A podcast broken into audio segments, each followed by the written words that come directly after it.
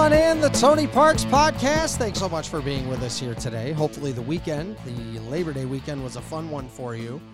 Uh, the weather was pretty good until Tuesday hit, and that was a whole different deal with the winds that had picked up over 100 miles an hour. Hopefully, everybody out there is safe in what has been a really bizarre 2020. Um, very bizarre 2020 in sports as well. And it was crazy on what happened during the weekend, and especially with the U.S. Open. I'm going to get to that here in just a minute, as that was a crazy situation, but I think tennis got it right, and it's not the first time that they got it right. We'll get to that in just a moment. Today's show is brought to you by Peak 3 on 3 Basketball. Make sure to check out peak3on3basketball.com. Go to their website, take a look at all the information that you want to see um, for your kids to be able to go and participate um, in a basketball league that is, you know, different than most. Um, it's it's a situation where you're three on three, so your children will likely end up with the ball in their hand a lot more often, playing time a lot more often, things like that. Uh, the team sizes are not necessarily uh, the biggest, right? So peak three on three basketball.com. That is the place uh, that you want to go um, to see the opportunities for your kids to be able to go out there and play. Uh, the games are going to take place on Saturday evenings. It goes from September 26th all the way through October 24th. No games on UEA weekend. And if you mention you heard it here on the show, you get the early bird price. And if you're a Farmington resident, you get 30% off. So take advantage of the discount savings. And thanks so much for listening to the Tony Parks podcast. That is peak3on3basketball.com. All right, I mentioned it before. Uh, tennis got it right. And this isn't the first time they got it right. And props to them, by the way. We constantly hear the bickering and the complaining about how in sports people get preferential treatment. They see it in the NBA, star calls, weird stuff like that. Um, there's always this uh, conspiracy that, you know, leagues do things a certain way because of TV dollars. And, you know, and, and, and it comes across as dishonest. It comes across as hurting the integrity of the game. Um, constantly. You would uh, people would suggest that maybe penalties are called differently when Tom Brady's the quarterback, right? Like you you never like that kind of controversy for your sport. You don't because it hurts the integrity of it. You never want to see that happen. I'm the guy that says, okay, if LeBron said something to an official that should result in an ejection, boom, you're gone or a technical. And I don't care if it's January 12th or it's game 2 of the NBA finals. And some people like to be like, whoa, whoa, whoa, you can't call that at this part of the game, or you need to understand the situation. And I always think to myself, no, no, no, no. If it if it truly warranted it, and being a former official, I always say, you make sure that the ejections decide themselves. Like a player who gets ejected, a player that gets ejected better make it to where they gave you no choice at all. Like it wasn't even arguable. So in my 12 years of officiating, I never had an ejection, not one.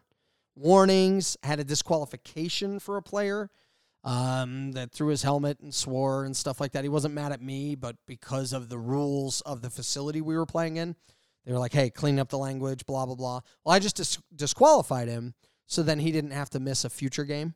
And there were two innings left. But borderline on whether or not I should have ejected him.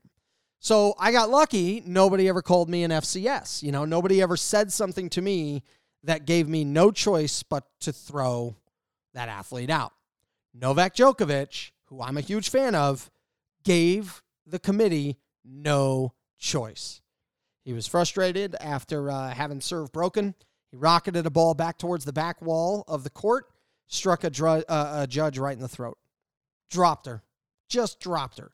Everybody's out there about how dramatic she may or may not have been, or whether or not she should have really been that hurt. Blah blah blah. I don't. It doesn't matter. Like it really doesn't matter to me. Like you can have that conversation and and and deal with that mudslinging on Twitter. This was obviously unintentional. Novak did it out of frustration and being in the heat of the moment. But he knew what he did would come with at least a mild risk that someone could get hurt and he took that risk anyway. By rule, you could call the rule dumb all you want. This is not my opinion. By rule, what he did results in being defaulted for the tournament. It was a fairly quick decision overall, but they made certain they went over every detail to be certain that they were making the right decision, right? Which I thought was smart. And they didn't care that in the middle of the pandemic that this was the number 1 player in the world who didn't have to be there to play and he showed up anyway, but he did this. They didn't care that it was going to alter the tournament and that this now means there's going to be a new champion and then it's not going to feel the same. And it might bring some bad press. And they did what was right. And I applaud them. They also did this to Tim Henman back at Wimbledon in 1995 for something very similar. Uh, this happened, I think, in 1990 to John McEnroe.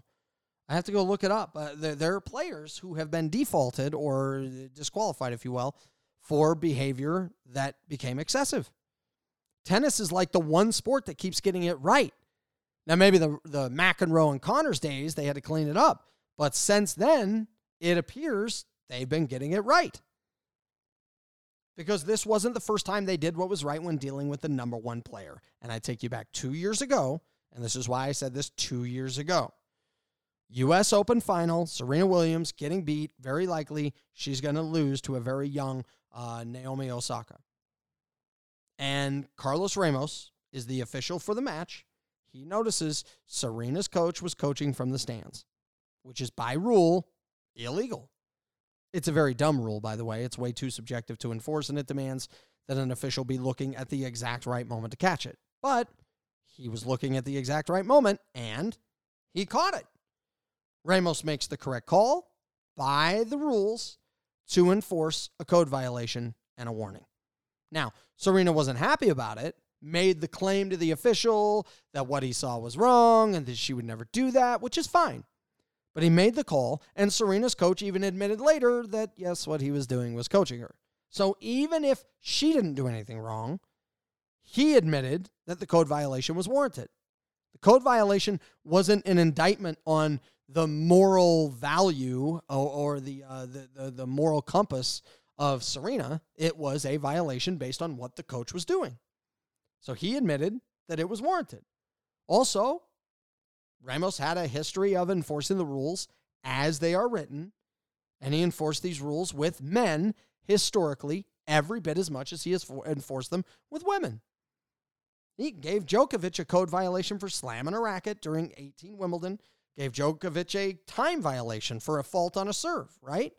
Then nailed him for a code violation for verbal abuse. Like he gave a men's player a code violation for yelling at a towel boy. I forget who it was.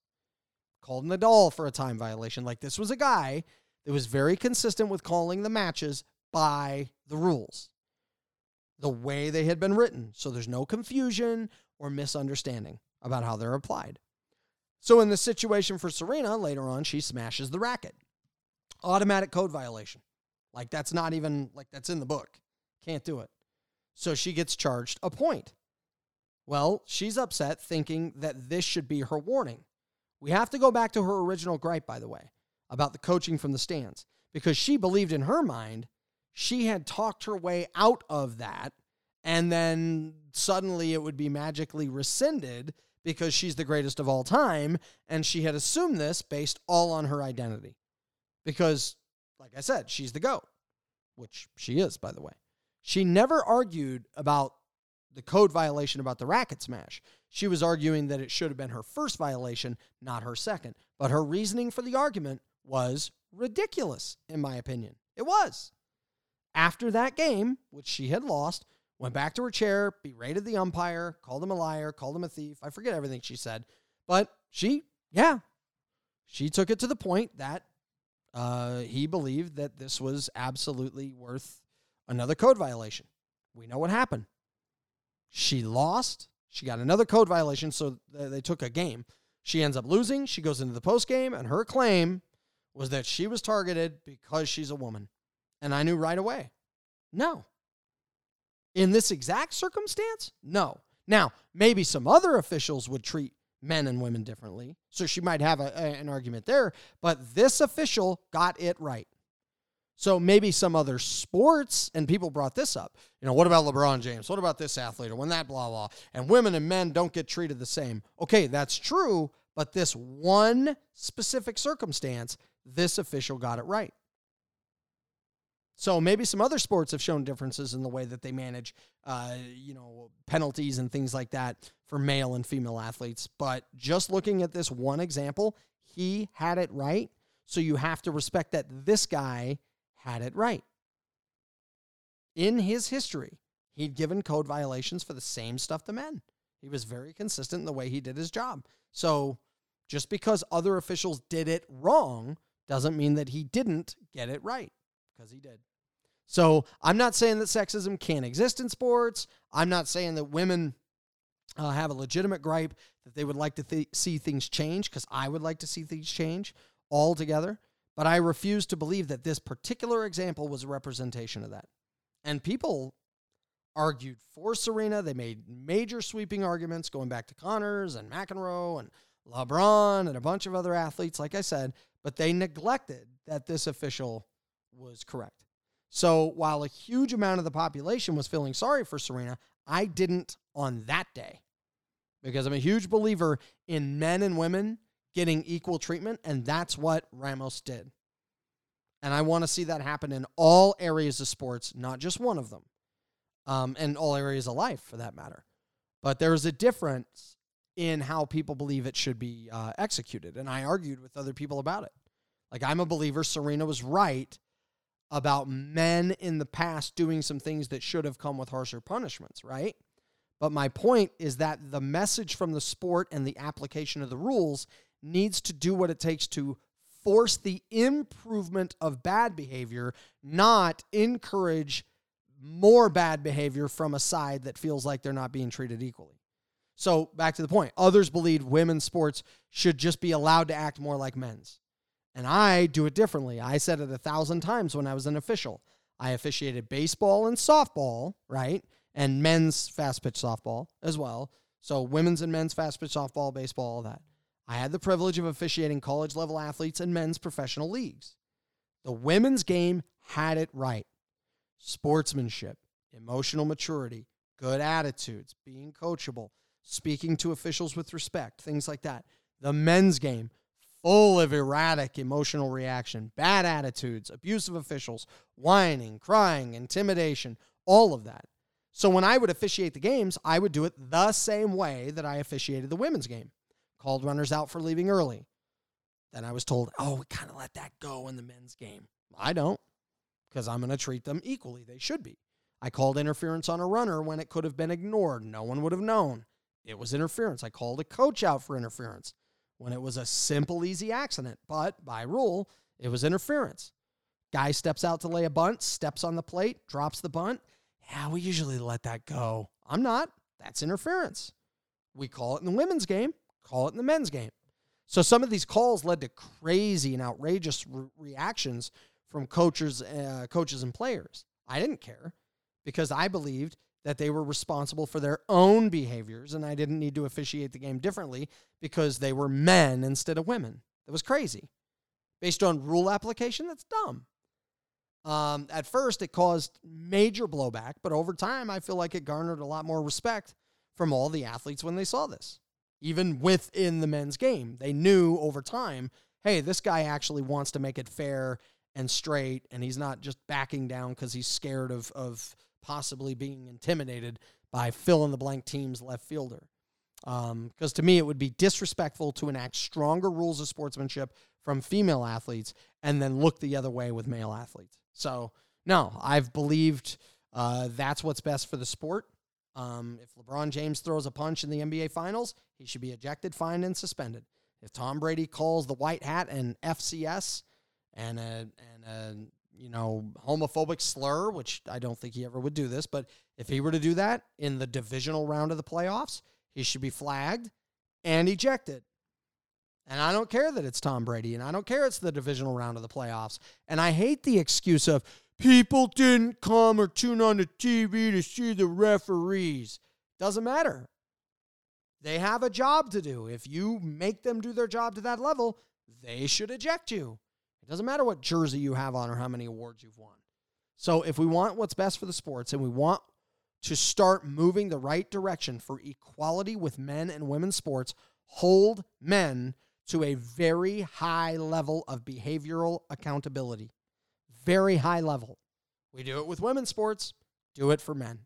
Uh, rather, and the opposite is, and I've heard people argue this, they argue that we should just be lowering the standard for women's behavior in their sports.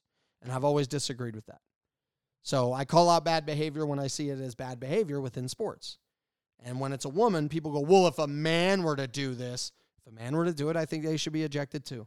So when Serena Williams acted the way she acted two years ago, I get why it was a big controversy, but I'm consistent in saying they got it right then, and they absolutely got it right there. Um, and and I'm not saying female athletes can't, you know, compete, perform at a high level, be great teammates, win, show emotion, passion, desire, frustration, right? You can absolutely do that. Absolutely. But more times than not, they are able to show the emotional control to not do it in a way that crosses a line or shows bad sportsmanship. Not all outbursts are unsportsmanlike.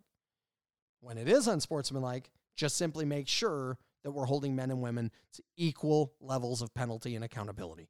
That's exactly what tennis did in the 18 Open with Serena and now the 20 Open with Novak Djokovic. Tennis proved they didn't penalize Serena because of her identity, they penalized her for her behaviors. Same thing with Novak this past weekend. Thanks again for listening to the Tony Parks podcast. We appreciate you for tuning in, whether it's iTunes, Google Play, Spotify, Stitcher, and more. Uh, of course, check us out right here on the Utah Podcast Network. Follow us on social media at Tony Parks 801. Email me, TonyParks801 at gmail.com. Thanks so much for listening. This is the Tony Parks Podcast right here on the Utah Podcast Network.